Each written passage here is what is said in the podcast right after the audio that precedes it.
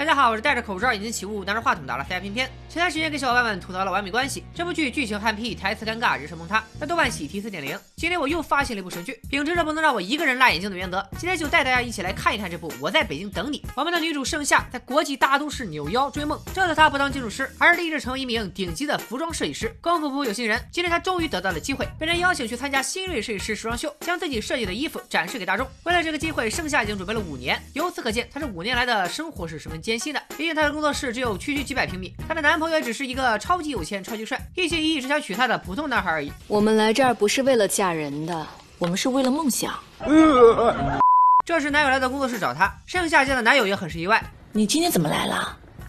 今天不是 Friday 啊？不是我杠啊！你们俩一个是在纽约生活了五年的中国设计师，一个是在纽约生活的华侨，交流起来说中文我能理解，说英文我也能接受，你就非得整个中西结合吗？什么玩意儿？原来今天是他们相识三周年的纪念日，两人来到了一家餐厅，男友也正式向她提出了求婚。面对深情款款的男友，虽然盛夏曾经说过交往三年就有结婚，但作为新时代的女性，怎么能选择婚姻呢？为了阻止男友的求婚，我们的盛夏居然偷走了男友的求婚戒指。你说你暂时不想结婚，你可以开诚布公的跟男友说呀，你偷戒指干什么呀？而且这件事是你偷戒指就能解决的吗？你的男友就不会再买一个吗？合着你是不是想把这戒指卖了去交房租啊？当然了，我们的盛夏也有自己的一套理论。其实我也不想拒绝他。只是那一刻，我突然觉得有点害怕。你那是有点害怕吗？你那不就是吊着人家，把人家当备胎养吗？呸！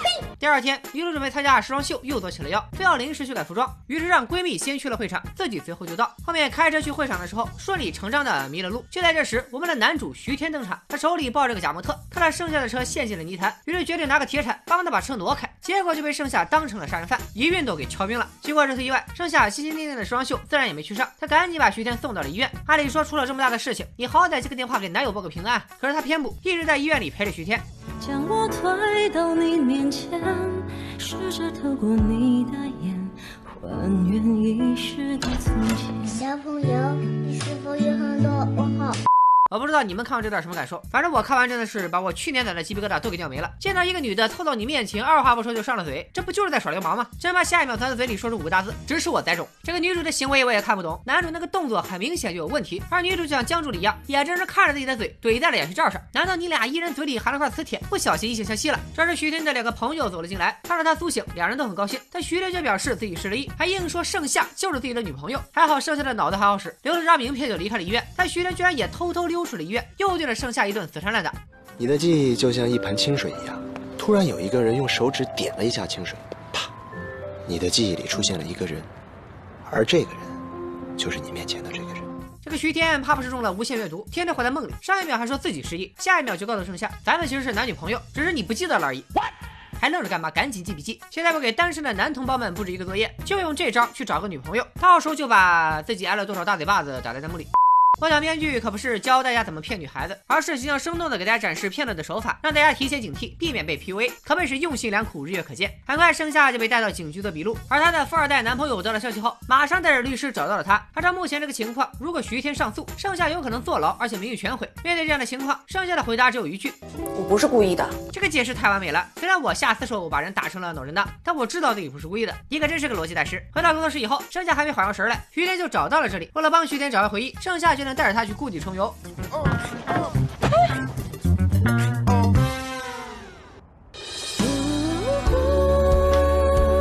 小朋友，你是否有很多问号？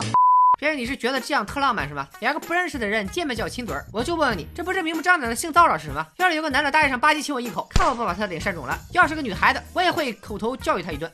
盛夏自然也没惯着徐天，又是一运动把他打进了医院。后来盛夏也发现徐天其实根本就没失忆，这一切都只是他泡妞的借口。玩真的服了编剧爆料的三观，光明正大的追求女孩子，他不香吗？盛夏警告徐天以后再也不要见面了。这棋子插的这么稳，估计男女主马上就会见面。回到工作室的盛夏终于想起来，这段时间帮他擦屁股的究极工具人男友，于是决定约男友明天去爬山。但第二天一早，徐天又来到了工作室，想给盛夏道歉，却碰巧遇上了盛夏的男朋友。男友以为徐天是来要赔偿的，就给他开了张支票，准备打发他走人。这下徐天就不高兴了，决定跟盛夏硬刚。脏到底，我就不明白了。你自己去找女主道歉，想求得她的原谅，结果人家不仅原谅你了，还主动给你一笔钱补偿你的损失。你现在反而觉得人家不尊重你，觉得是拿钱侮辱你了，还非要吵吵着跟女主打官司，你都没办法按时交房租了，拿了钱道个歉不好吗？非要可是装热血少年。至于后面发生了啥，我也不太关心。但是接下来的剧情走向，我也可以猜出个大概。我们的男主会因为性骚扰被关进大牢，而女主也因为偷了男友的戒指被拉去服刑。啊，刑满释放以后呢，两人双双把家还。编剧是想用男女主最终的命运提醒我们要遵纪守法，做正经人，干正经事儿。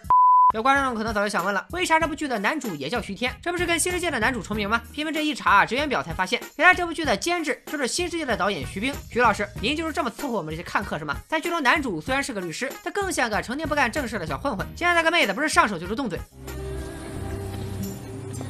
Perhaps some drinks from the bar over there.